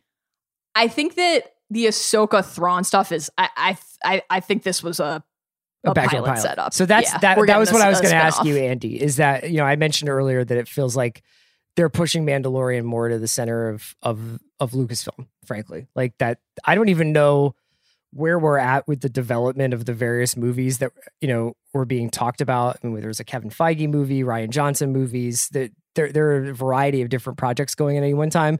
Currently, what we know is that Rogue One. There's a Rogue One prequel. There's an Obi Wan show. the Cash In Andor show. Yeah, right. And that there is a uh and that there's an Obi-Wan show and then a couple of times over the course of the season it's been kicked around that this is there are other spin-offs coming from the Mandalorian whether it's with Gina Carano's character, whether it's Bo-Katan or whether it's Ahsoka. Like this is the engine now is what I'm saying. and it's it's the smart play. It's just so much smarter to build these from the ground up as opposed to start on the highest possible, loudest, noisiest level and then tamp these stories down onto television. I mean, the the ceiling for the show was always so high because I think even if it had remained the way you had um, the way you just described it, Chris, the way it began, right, as like kind of marginal but entertaining and family friendly and a nice way to start uh, a streaming service. Mallory, I know you're with me on this. Dayenu, like that is enough for Disney Plus for everyone because after years of kind of bumpy management, Uh, that was a nice uh, middle of the road success that could be pointed to for future growth. It's better than that. It's richer than that. It's deeper than that. And every planet they go to, there's a spinoff there. I'm not saying many people would want the um, ice fishing uh, spinoff Right. on the calamari planet that I personally want, but I'm saying that there's opportunity Uh. on each of these places with each of these guest stars, and the way that they're being handled is seems now. Right. What's brilliant about the, all of this is that we've been saying, "Oh, this is so old fashioned, it's gentle," but if you just put on your Bob Chapek capitalist hat, it's also savagely brilliant, right? Because we're getting just enough of each of these characters to want a little bit more. Mhm. And then they can say, well, is this character trending well in which quadrant of fandom and what can we do with them? And the sky's the limit for the streaming service, especially now that people are getting used to, oh, there's a movie event or there's a rentable thing or whatever. So, and I'm sure Mallory can speak to this and, and probably will again as these stories come up, you know, it, when we talk to you more about it. But if they want to have a more Ahsoka, does that mean there's an Ahsoka show? What does Right. the, what does a show even mean? Maybe it's a four episode mini event where she Mhm. finds the person that she's talking about and does the thing. Isn't that exciting? It might not be worthy of a feature film that has to open around the world and make a billion dollars, and it's more than a, a one episode spinoff. But here you go. Once it one size doesn't have to fit all when you're building from this as the template. So I I agree with all of that and I would just I would draw one distinction which is I think that what what you're observing about kind of like the the very organic almost constant test balloons of hated you like this planet mm-hmm. hated you like this character would you like to spend more time there uh, ha- has been consistent across almost every episode what we got in this episode was different because this opened up again the question of what happened to the rest of these characters' lives. Right. People have been wondering about this. So the last and guys, stop me if you've heard this before. I'll try to keep this quick. the spoiler epilogue of Rebels, which concluded, is Ahsoka. At that point, in a white robe carrying a white staff. A very clear, and Filoni has acknowledged this. He often compares Ahsoka to Gandalf. She's his Gandalf figure, and she had graduated from being Ahsoka the gray to Ahsoka the white. We see her in gray robes in this episode. What does that mean about what we thought we understood about the timeline? I'll come back to that in a moment. Ahsoka and Sabine Wren, another key character in the Mandalore verse, setting off to find Ezra Bridger, the protagonist of Rebels, one of the Jedi who is out there where we do not know. And we still do not know. And I think and I hope that the put Grogu on the seeing stone, have him reach out through the force and see if anyone reaches back is how Ezra is going to come back into the story. Mallory, And- I just I have to ask, Ezra, Yeah. does he get the Dayenu reference? Is he one of us? Oh, Ezra Ezra doesn't roll on Shabbos. Is this is this Return of the Judai? Like, is this going to happen for us? Listen, This if, if that can get you to check out Rebels, then let's let's roll with it, man. Let's let's see know. what happens. I feel like our people aren't always the rebels, you know. But please go go on. So again, spoiler: Thrawn and Ezra, and Thrawn is quickest possible version of this I can give is that he is a iconic Star Wars villain from the EU, from what is now Legends canon, who was brought back into the main canon by Filoni in Rebels. He was the Uh, bad guy in the books that came out in the '80s, right? Right, exactly. So those you can read uh, the Timothy Zahn books and get a better feel for for Thrawn. Blue skin, red eyes. This like master tactician loves art. Has a great art collection. It's oh, just A little yeah, bit like Donald Sutherland in. The Undoing. and Ezra and Thrawn disappear together. Ezra basically sacrifices himself to take Thrawn off the map, shouts to the Purrgils, the space whales who can jump Nope. into hyperspace. No, you guys You have, had have us. lost You you had us, the space whales. So, to me, Ahsoka trying to find Thrawn is Ahsoka trying to find Ezra. And that's how this is all going to come back together. Whether we get an Ahsoka movie, an Ahsoka show, or whether we basically get the continuation of Rebels in live action, I don't know, but I feel like it's heading that way. Of course, there's a less pleasant alternative, which I think we have to mention, given the Grogu of it all, which is that the person who's going to hear him is Palpatine, right? Because. Oh no, they w- uh, they wouldn't. They wouldn't do it. I, I hope not.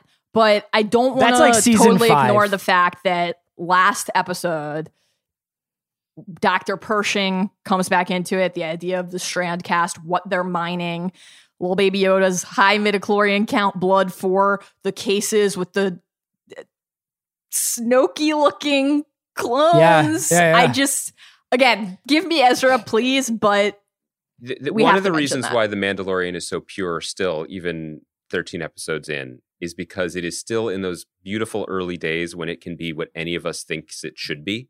It hasn't Mhm. yet had to commit to being the thing that it ultimately will be. right. It's not it's And- it has not doesn't have an end game yet. and, and, and because of that, I can watch it this way. I think Chris, to some degree, watches it this way too. I think of it and I consider it through the lens of a low key, occasionally high key repudiation of seven, eight, and nine and how they mismanage things for the last few years. that, that, Uh, that that opinion really works for you. It really works for me. And I don't think I'm speaking out of school when I say I think it works for people who are happily employed at Lucasfilm. sure. I'm not saying that like in and of itself there's like a rebel alliance within the company. I mean the company is a company. They make choices and some are good and some are bad, but I do think that even from my tangential knowledge of people who work there, they are not blind to mistakes that were made, you know? And I think that everyone is thrilled with the success of this and part of the success of it repudiation's a big word, but paving a new path, let's say, Yeah. I think feels to me baked into it. And so that as soon as you start saying unpleasant words like Snoke, or even in the other direction like Watto or whatever, like you, it's not pure anymore. And I think Favreau has the the weight. I mean, they they hired him to do this, and he did the damn thing. And I Mhm. I don't think it's I don't I don't think we're just grasping at straws when we say I think that his love of the series ends with the Ewok singing Jub Jub. Like I don't think he wants to go there. So Right. I think we're safe. now. um Mal, thank you so much for joining me and Andy today. You really I honestly you expanded our universe. You are, yes, really you are. nice. Our universe Everybody should be listening to Binge Mode. It's one of the best podcasts out there. They're doing Marvel right now. Um, and Mal, we'll have to have you back on to talk about Mandalorian as we as we wrap it up. I would love to. I'm eternally yours and Grogu. Thanks for having me. Thanks, Mal. We'll take a quick break and get to Melissa Maerz right after this. This episode is brought to you by Mint Mobile. If you've had it with your overpriced wireless plan with its insanely high monthly bill and unexpected overages, then listen to this. For a limited time, wireless plans from Mint Mobile are $15 a month when you purchase a three month plan. That's unlimited talk, text, and data for $15 a month. Wow, right? To get this new customer offer, just go to mintmobile.com slash watch. That's mintmobile.com slash watch. $45 upfront payment required, equivalent to $15 a month. New customers on first three month plan only. Speed slower, above 40 gigabytes on unlimited plan. Additional taxes, fees, and restrictions apply. See Mint Mobile for more details. This episode is brought to you by State Farm. You might say all kinds of stuff when things go wrong, but these are the words you really need to remember. Like a good neighbor, State Farm is there. They've got options to fit your unique insurance needs, meaning you can talk to your agent to choose the coverage you need. Have coverage options to protect the things you value most. File a claim right on the State Farm mobile app and even reach a real person when you need to talk to someone. Like a good neighbor, State Farm is there. Spring is a time of renewal, so why not refresh your home with a little help from Blinds.com? Blinds.com invented a better way to shop for custom window treatments. There's no pushy salespeople in your home or inflated showroom prices. Free samples, free shipping, and our 100% satisfaction guarantee can put the spring back into your step and into your home too. Shop Blinds.com now and save up to 45%. Up to 45% off at Blinds.com. Rules and restrictions may apply. Why is it that with sparkling water, I'm always playing guessing games with what flavor I'm drinking? Is it citrus? Is it aluminum can flavored? Mm, not sure. Sparkling ice, though, they really mean flavor. Like in your face flavor. Orange mango, black raspberry. Don't even get me started on the strawberry lemonade. Kiwi strawberry slid right into my taste buds DMs last night and let them know who's boss. No subtleties there and no sugar either. But it does have vitamins and antioxidants. Find sparkling ice at a major grocery store or club retailer near you. Sparkling ice. Anything but subtle.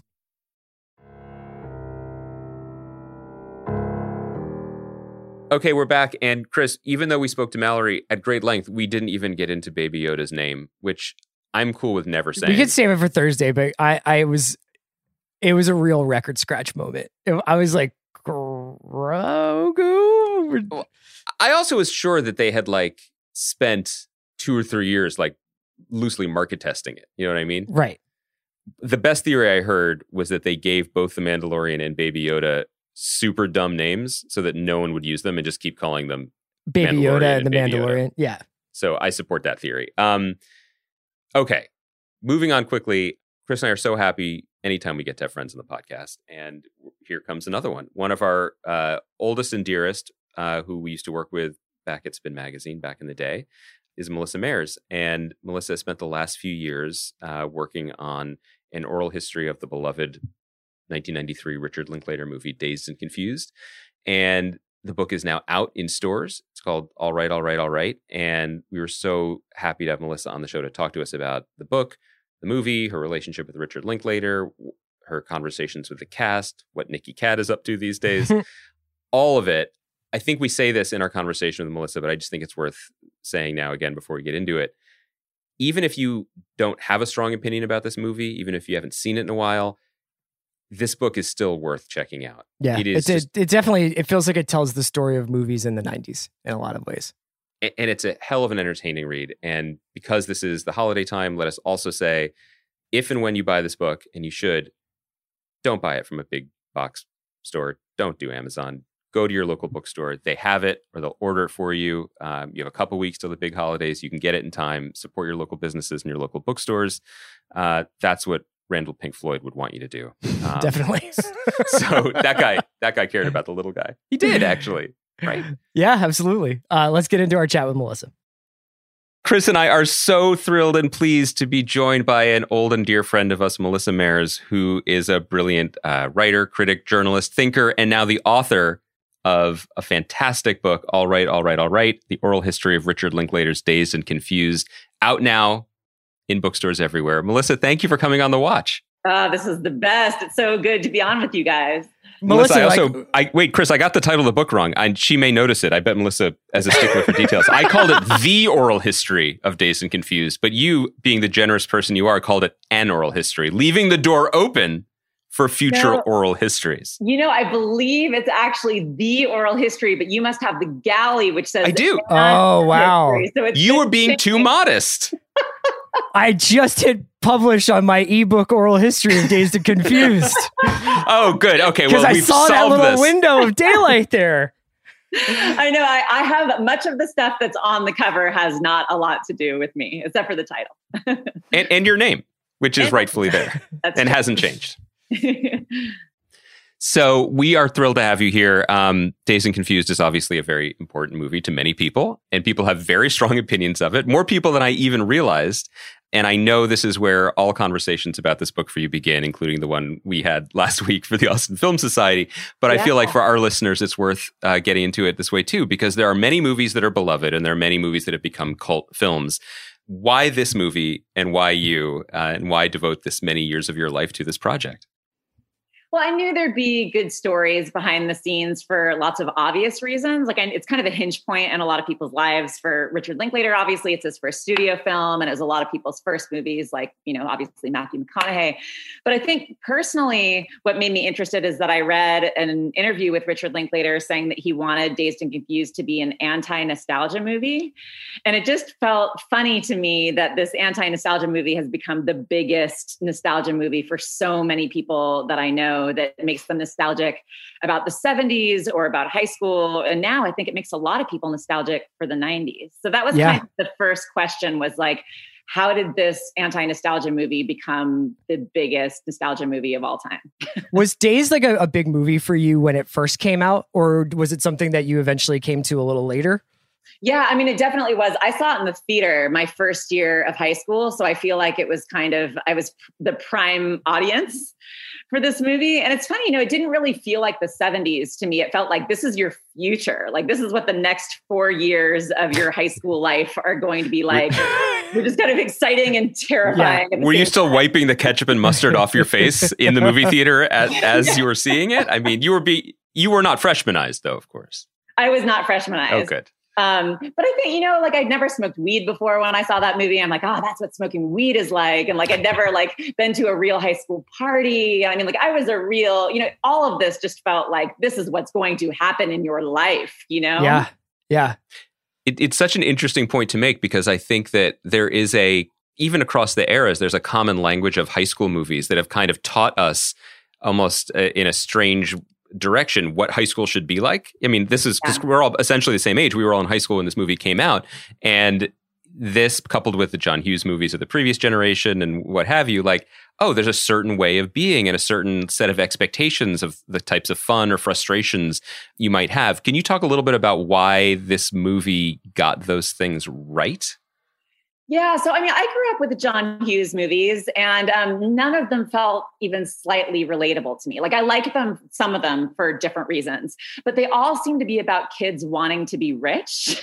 And, um, you know, there's always like some kid's mansion that the kids are partying into, or someone's jumping into a pool, or like, you know, something. It was just this world that I just could not relate to. And everyone kind of seemed like they were 45 years old. and what's funny about Dazed is it felt so much more real to me. Like nothing really happens in this movie. It's all just these kids hanging out, doing nothing, really being bored. Um, and just kind of most of the movie is them waiting for something cool to happen. Like I think, Andy, you mentioned, you're like, the hinge point of this movie is like someone going to a party that's not actually happening anymore, like a party that's canceled. yeah. Yes. and that's like the pinnacle of drama in this movie. But it just felt real to me and really relatable. Like it almost you look at those John Hughes movies, and by comparison, Dazed to Confused kind of looks like a documentary almost. Yeah, there's something I think you touched on it just a second ago, but the way in which the performers almost uniformly have this very modern quality in which they like the way they're interacting and relating to each other has really contributed to the timelessness of it. I, I the only thing I can kind of compare it to is is more Mad Men than anything like a John Hughes Mm. uh, movie where you're getting this sort of period piece and there are hallmarks of the time, but they are behaving in a way that is just universally recognizable as oh that's how people in high school act and and like that thing you're saying about like Hughes movies were often a fantasy, and this this was much more of a reality. Yeah. Definitely. I mean, you look at that party, like the big party that they've been waiting to go to out in the woods, and everyone's kind of greasy and everyone's kind of bored, and like no, nothing's really happening beyond people just kind of being like, "Hey, man, what's going on?" And I felt like, ah, that's that's my people. Yeah. the people who are just kind of uncool, but like trying so hard to like fit in at this party. and the the genius of it is that there are people who are cool and people who are uncool, and people like the main that nominally the main character, um, Jason London's character Pink, who just traverse all the world seamlessly. But they all know each other because ultimately they're in a small town and they're in high school, and so they aren't in a different caste. They aren't in a different level of society. They're just in geography class together. And there's something that lo- about that that both lowers the stakes and opens up the honesty. I think that makes it really essential viewing. Yeah, it's so true. I, I, think that Dazed was the first time I remembered seeing high school types who blurred into other types. Mm-hmm. Like, you know, like Pink being the jock who's also the stoner and also kind of a smart kid who plays poker with the geeks. Like, nobody is really like the jock or the nerd or the popular girl in the way that they are in the 80s movies. It was kind yeah. of fun to see that because I think a lot of people relate to being a little bit part of different groups. Well, it's a funny thing where it's like Ferris Bueller is supposedly friends with everybody, but we never actually see him interact with anybody but Cameron and Sloane. You know, like we don't ever see Ferris yeah. hang out with jocks and weirdos and dweebs and whatever the line is in the principal's office, but you do see Pink kind of hang out with everybody. Yeah. Yeah, absolutely. And I think part of that, I mean, to be honest, is that it's Richard Linklater, right? Yeah. It's like it's him making a movie about himself at that age. Although I do think that's true too. Like I went back and talked to his high school friends in Huntsville, and they do remember him being a guy who floated between different groups. Yeah, I love that part of the book. So you mentioned um, Richard Linklater. I can call him Rick now because I asked him last week, and he let me call him Rick before Sean Fennessy did. I wanted to make that clear on this podcast, just in case Sean had any doubt about that. Um, and you talked about the amazing research and interviews you did, including travel, you know, going to his hometown, talking to these people who knew him. There are a lot of stories, incredible stories in the book about filming and about the actors, and I'm sure we'll touch on some of that while we're talking to you. But I do think that since this podcast is, I mean, it's nominally about Chris's bad chicken recipes, but beyond that, I think we'd like to do a little bit of process talk for people who are interested in looking under the hood. And I wanted to get you talking a little bit about what it means to do an oral history because as you brilliantly say in the introduction that a good oral history is kind of seamless it just feels like you're listening to these people talk to each other but the reality couldn't be further from the truth you're doing over 100 maybe even 150 distinct interviews and then you have to build it like a lego puzzle or something. Brick Legos aren't puzzles. I do them wrong, but like a Lego something brick by brick. Yeah. Can you talk us through kind of the nuts and bolts of that? You you wrote an email to Richard Linklater, and then you just kind of have to shoe leather it, right? Yeah, well, you know, it's funny. I added that author's note later, and a lot of people have mentioned it. And the reason why I added it is because the lawyer was literally asking me, So were these two people in the same room when you were asking them both about this? And I was like, Oh no. Like I just assumed that people know the process. So I wrote, so I was like, I better make it clear in this intro that like that's not the way it works. Yeah. Um, so yeah, it's just kind of tracking down all these people. And then every single person i interviewed i asked who are the two people who you think have the most interesting perspective who i should talk to next? And the same people's names kept coming up over and over again. And i'm not just talking about cast i'm talking about people in the crew. Um, you know linklater's editor sandra adair who uh, has been with him since the very beginning or almost the very beginning. People who really know him and also people who had documents that i could look through. So people opened up their archives to me and i was able to see, you know, Linklater's angry memos that he wrote to executives at Universal. And the, there's an amazing letter about Robert Plant. Like the stuff yeah. about Robert Plant is my favorite from Led Zeppelin because he's mad about not being able to use rock and roll in the movie. Yeah, the fights between Linklater and Robert mm-hmm. Plant are yeah. great. Like, and it's that too, like Linklater, the angry way that he wrote about Robert Plant at the time. Like, I think for a little while, I wasn't sure whether that belonged in an oral history to have quotes from the primary source.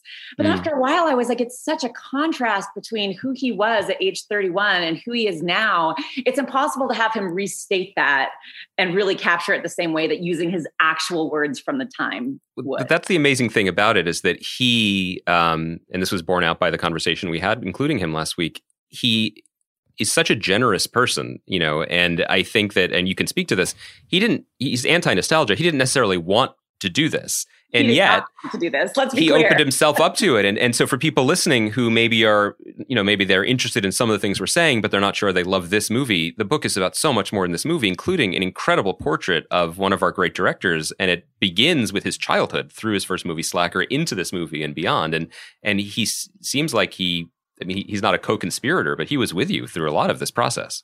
Yeah, in the beginning, I- definitely think he did not want to do this. I mean, he even said he was sick of talking about Dazed and Confused when I first wrote him, um, and said that he didn't think it was his best movie. He only Um, wanted to but- talk about Fast Food Nation the whole time, and you kept having to Yeah. steer him back. You know, it's it's always interesting to hear what are the favorite movies of people who. Um, I don't know. Like I like. I he still really loves Newton Boys. I don't know if he thinks that's his favorite. Oh wow. movies, but right. You know, that's Yeah. a movie that he, I think he thinks is underrated. It's just interesting to hear those things. But when I, you know, when he first agreed to do this book, I thought I might just have one interview with him and that's it. Right. Um, so I had that interview, and then a while later, I had a very long interview, maybe like I don't know. I was out in Austin and spent the day with him. Then after that, he was like, you know, if you have questions, you can just call me. Um, and then it kind of opened up from there, and we got more and more conversations. Like he would call me, you know, at night when he was going home from shooting something, and we just talked for a really long time during that drive. But I didn't know it would be that way. No, yeah, and like one of the most amazing things about the book is is the the wealth of like you mentioned the primary sources, some of the documentation, the original shooting script. I have to say that that whole section where you're kind of breaking down and the voices are breaking down what the movie could have been, you know, and that there's the scene with um, the Vietnamese girls in town. Yeah. There's the scene where the girls are talking about kind of like mortality at the Moon Tower party and stuff that doesn't necessarily make it into the film. The film is a little bit more lighthearted, I think. Did you come across stuff like that that changed your mind? Not necessarily about how you saw what we know as Dazed and Confused, but what Dazed and Confused maybe could have been? Yeah, I mean, it's hard to talk about this scene without actually reading it to you to convey what it's like. But there's a rape scene um, in an early, Yeah. very, very early version of this movie that still bothers me to this day. I mean, it bothers me because he did such a good job writing it and conveying, you know, what a what something how something like that might have gone down in high school. But it really does tell you there are much darker scenes that could have been in this movie that didn't end up like you said that didn't end up in this movie. And i think it makes sense. I mean i think that he thought it was hard to go from these highs of this like breezy high school movie to go in these really serious and really tough scenes in between. And ultimately he decided not to go there. But it's just, it does make you think that even now, what looks like a party movie, there are some pretty dark moments in the Dazed and Confused that we Yeah. know now too. Yeah. I mean, even we were mentioning it. The freshmanizing plays very differently. This was something that, and for people who haven't seen the movie in a while, like the rising seniors are terrorizing the rising freshman boys with paddles, and the rising senior girls are squirting ketchup and mustard and raw eggs on the girls and humiliating them, sometimes with sexual talk in front of the boys. And this was true to Linklater's high school experience and has Yeah. I guess, challenged or amused or both audiences ever since. Some people think of that as funny, some people think of it as horrifying, and it's all sort of folded into this. And it and it kind of the fact that it's in there and works speaks to something that I think is really amazing that your book illuminates, which was Linklater's. I mean, he was older than his cast; he was in his early 30s, but he let the movie be what it wanted to be, which is Yeah. feels like something that's like some Jedi, you know, 60 year old director stuff, you know? And it's weird that he can be as petulant to pick enough to pick a fight with literally every studio executive, with Robert Plant of Led Zeppelin, but also be zen enough to allow this movie to become what has become a beloved masterpiece. Totally. You know, it's so funny with a lot of people who were in the editing room. A lot of them are like, oh, there's this other movie that, you know, was darker and like more layered. Like they see it in a different way of these scenes that got cut out. And Linklater was always like, no, it is what it needed to be. And also, despite the fact that I've chronicled this crazy intense fight between him and the executives of the studio, he Mhm. got the movie that he always wanted to make. And so did they in some ways. Even though Universal wasn't with him the whole step, every step of the way, they got a movie that's now a major cult classic. So I think, you know, both sides kind of won despite the fact that they hated each other along the way. Yeah, he's such a fascinating character in the last 30 years of movie history because if you start with Slacker, you think, well, this guy's just going to be on the outer edges of, of pop culture, you know, this incredibly maverick independent voice. And over and over again, he has made like pretty mainstream movies and he makes them in his way. But Where'd You Go Bernadette and Newton Boys, like you mentioned, School of Rock. Like he is like a pretty dependable director for hire at times. And I, I, I thought that like this sort of even in this incredibly personal story that I think you look back on, you're like, oh, that must have been Richard Linklater, like top to bottom, director's cut. Everything that's in there is is in there because he wanted it to be, or it's exactly the way he wanted it. In some ways, for as personal as Dazed and Confused is, it was about like making a independent film on a studio system, right? Yeah, exactly. And you think about that at the time, like so many directors might have said, I'm not going to work with a studio. Like this is in the 90s when it's like, oh, you're not going to sell out, you know? But he knew mm-hmm. he was like, I just want someone to fund the film and so I can make it the way that I want to make it. And exactly like you said, Chris, like so many of his movies, um, even something like, you know, Bad News Bears, you can see where it's personal for him. Like yeah, baseball is super personal for him. Or even this um, series that he just made about animal rescue. You know, he's a really hardcore vegetarian and has been for a very long time. And you can tell how those projects are personal personal for him. Yeah. So he's still, even when it's big budget or low budget, he's always making very personal things.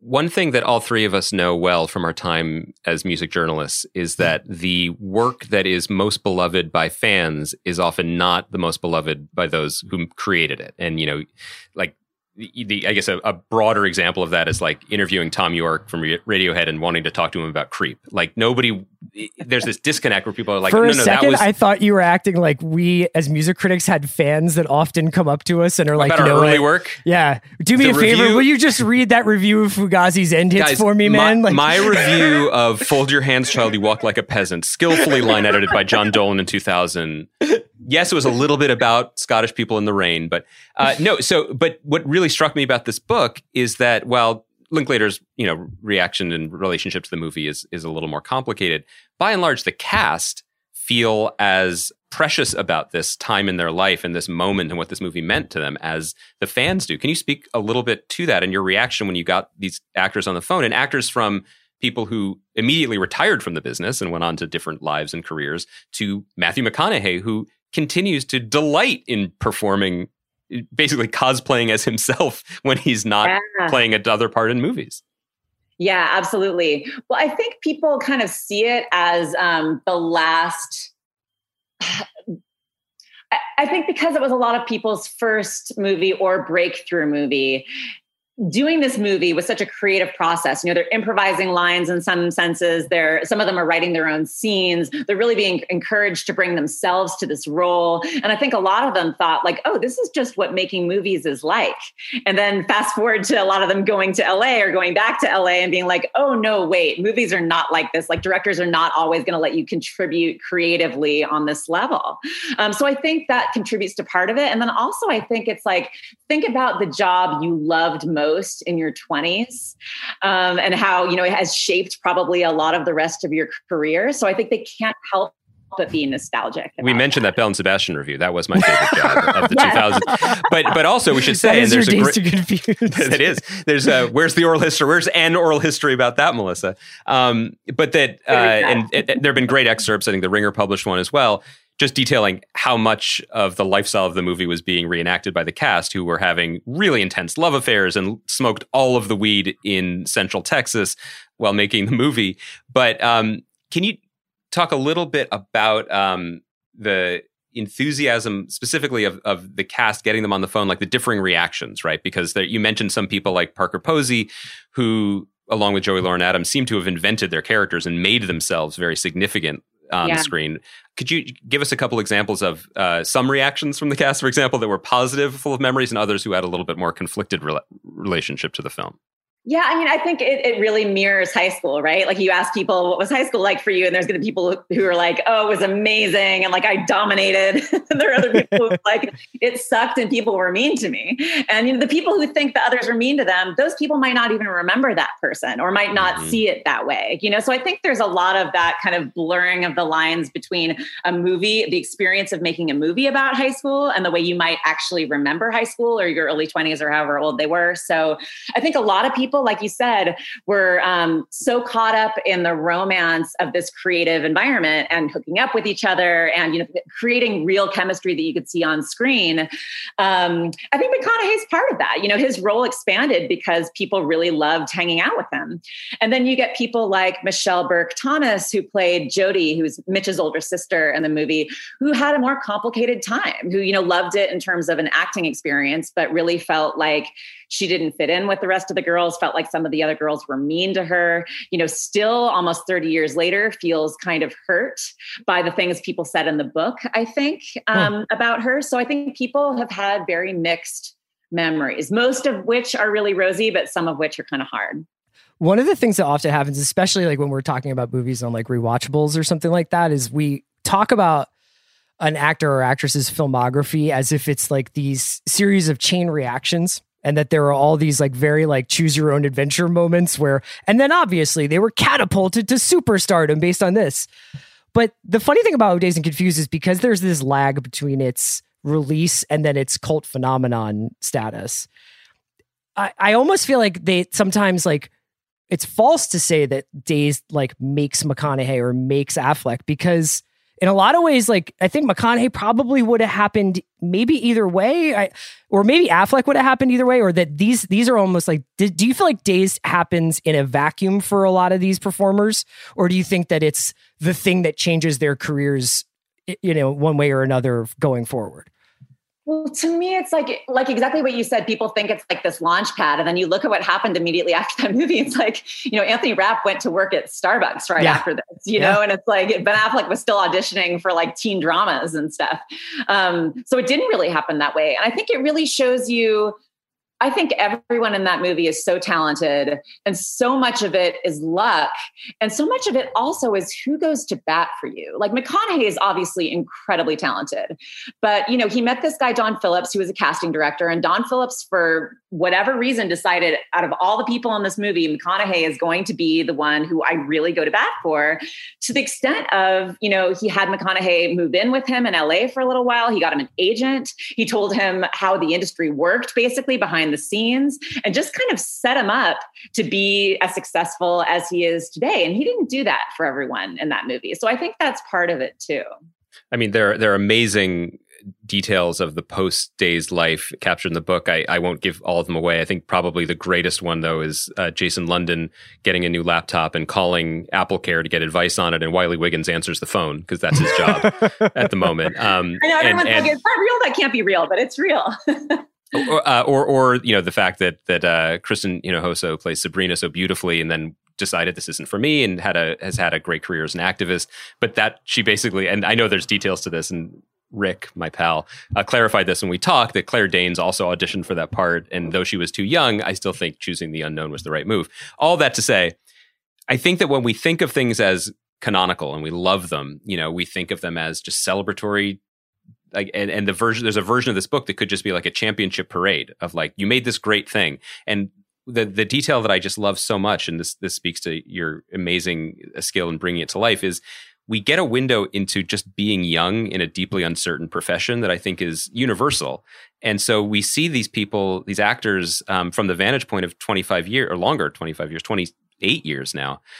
They've just had some stuff. And so you know, you hear about Adam Goldberg like and Nicky Katt running into each other at auditions, thinking they were better than this, and and also this incredible chapter at the end that I'd love you to expand on a little bit. Well, I'd love for you to expand on it in general, but expound on it in this podcast, where it's just like Hollywood in the '90s, and Affleck and Damon and Jon Favreau and Vince Vaughn and and uh, McCon- you know, these, all these guys are just kind of young and hungry, and they have no idea what's going to happen, and we're reading about them, and we know what happened and it's yeah. very powerful to read it that way it really is and and also like the minute things that cause people to go off in one direction versus another direction like it's or maybe not so minute, but it's interesting to me that one of the reasons Affleck said that he wrote Good Will Hunting was that he was tired of people thinking he was an asshole. That like he was yeah. an asshole and dazed. And then, you know, he did Mallrats. And then he heard that yeah. Quentin Tarantino was like, who's that guy in Dazed Confused? What an asshole. Um, and then, you know, he was like, I, I don't think people are realizing the craft I'm putting in into the performance of an asshole. and, and, and, what's amazing is that after Good Will Hunting, no one ever thought ill of him again. Like it, it, it, Exactly. it worked. Yeah. It, it it it totally worked. Slam dunk. I was curious. Have you thought about when you were talking to these people? Because like you you mentioned, um, like there are some people who have sort of like issues with their memories or other person's memories of of the experience. Do you think it would have been much different to have done this book ten years ago?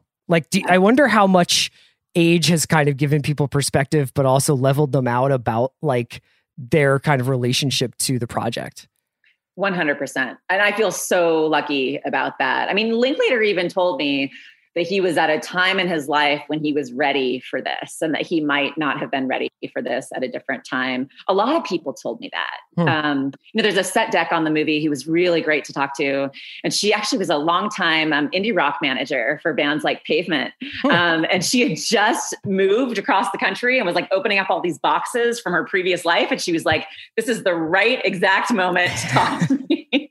so I think that was true. I think it might have been a little too painful for some people. And with the time passing, they were kind of ready to revisit it again. And what's incredible is all these people, over 100 people, are forever connected because of this movie. But the movie is a static thing that exists in the world and separate and apart from reunions. And there have been some. And there was a really fascinating uh, reunion live read that happened just last month that I recommend people check out on YouTube. You now, Melissa, you are the glue that has connected these people in a really fascinating way. You are in all of their lives. And I was wondering what that has been like for you. Is it in, because I think we all know that the relationship between um, interviewer and interviewee can extend beyond the tape recording sometimes. And what has that been like for you over the last year after you did the initial interviews or the substantive interviews? Have people continued to be in touch with you? Have they checked in with you after they've read the quotes? Like, what what's your life been like after the final draft was sent in? Yeah, you know, it's interesting. I want to hear from everybody, good or bad. If they hate the book or love the book, I would love to hear. But some people I sent the book to and have not heard back from it at all. Um, some people have um, been in touch with me to try and get in touch with other cast members. Some people have reconnected because of the book. Wow. Um, and some people still text me, you know, like after there was a Dazed and Confused live read recently to raise money for, you know, getting out the vote in Texas. And after that, a bunch of people texted me to be like, what did you think of this? And what did you think of that? You know, it's kind of like a little bit of gossip. Um, and Nicky Katt still texts me songs he likes sometimes. We talk about music. I mean, th- this, uh, c- could you give him our numbers? Because we, Chris and I have long time, we are long time Nicky Katt aficionados. Yeah, I just want to talk is- to him about Oh, Way yeah, of the sure Gun. I'd love yeah. to talk to you guys. he he he is definitely a question mark. Where most of the live read questions about Rory Cochrane, like was he 'cause because you know many people like Ben Affleck insist they are not their characters. Ben Affleck Right. is not a bully who paddles people, but Rory Cochrane played Slater, the stoner, the most. I mean, that's saying something in this movie, but the most extreme stoner. His performance in the live read may have been method, unclear. Yeah, you know, I, I don't know the answer to that. I wish I did. What's interesting about Roy Cochrane is to me, he seems very different in real life than mm-hmm. he comes across in that movie. Like he's kind of a, a very intense, kind of soft spoken, kind of sensitive guy. Is the way he strikes Yeah. me, not at all like Slater in the movie.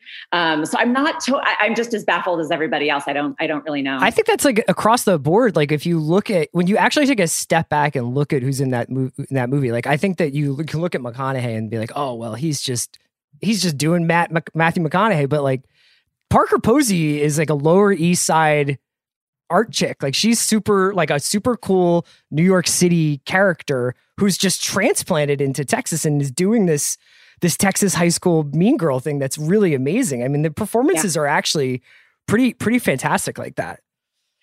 Definitely. You forget how much goes into these performances. Like the weird thing about McConaughey is everybody says that's just McConaughey, but that's not what they were saying when he came in there. Like everybody said he came in there with like khakis and like a golf club and they were like, this guy?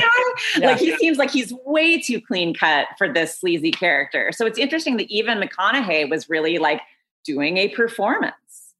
I, I love one of the details you mentioned it earlier, alluded to it, that you know his performance was just so compelling and he was so magnetic that he just ended up in more and more of the movie. But I love the way Linklater does this and the way you captured it. That he kind of approaches it, even though he is fastidious and he's a technician, like all directors are. But it's kind of like he has a mixing board in front of him, and he's not sure what the movie's going to be. And you know, when I watched the movie again recently after reading your book, it did strike me, as you say in the book, why is Wooderson in the final scene? He's not even in high school. Yeah. He's, it was supposed to be Pickford, but McConaughey's just great. And so Yeah. he's there. And Yeah. and that was such a smart, intuitive way of making a movie towards what the movie wanted to be, right? And and he did kind of uh ascend at the expense of the other actor who probably suffers the most in your book. We should probably touch on that just briefly. Uh, the actor Sean Andrews who plays Pickford. Yes. Yeah, I mean, I think that the mixing board is the perfect analogy. Like, I think he just wanted real chemistry and he just wanted to see. I mean, even in the auditions, sometimes they would just have people go up and interact with each other, just like watch to see how people ate pizza together at an audition. Like, who does that now? But you know what I mean? Like, they just spent a lot of time just observing and seeing how people interacted with each other. So I think that really behooved McConaughey that he got along well with a lot of people in the cast. I basically have one more final question for you. Yeah. When do you think you will next watch Dazed and Confused? oh, that's such a good question. Is the over under is it eight years?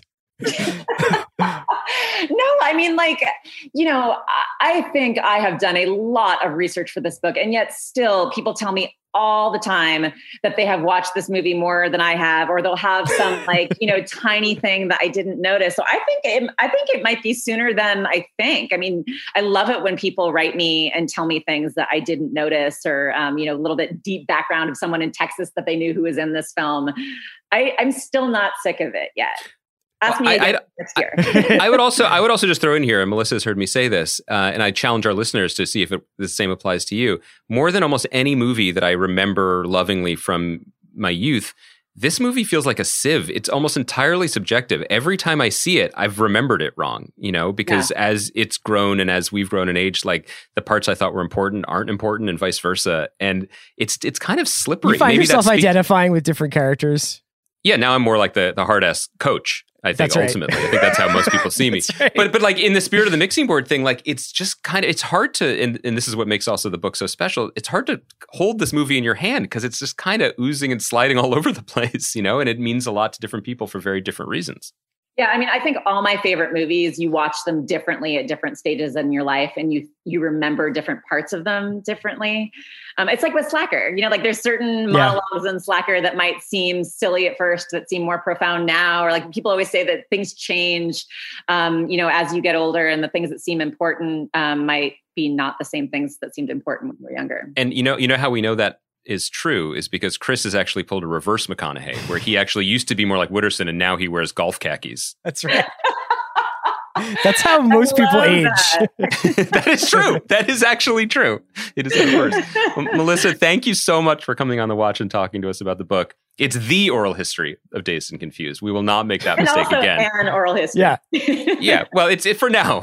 when when Chris's competing volume, which is just interviews with Sean Andrews and Milla Jovovich, comes out, I would read that. I would Yeah. totally. it's called Scores Settled. Um, all right, all right, all right is in bookstores now. Please go buy it at independent bookstores, which need your support more than ever. Melissa, it's great to talk to you. Melissa, thank you so much. Thank you so much, you guys. This is fun.